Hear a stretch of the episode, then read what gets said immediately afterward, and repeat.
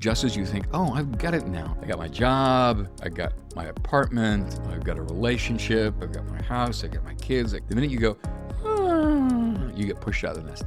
Your life is a series of getting into a nest and realizing that you're going to be pushed out of it sooner or later. Your life is made in the fall.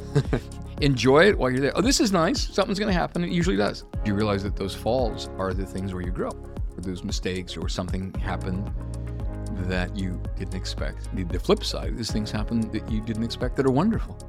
When you're having success, you don't examine it. You go, oh, we're successful. Aren't we fabulous? And you start to believe that shit. That's when the muses will come and they will fuck you up. Collins is a place where we start all over again every morning.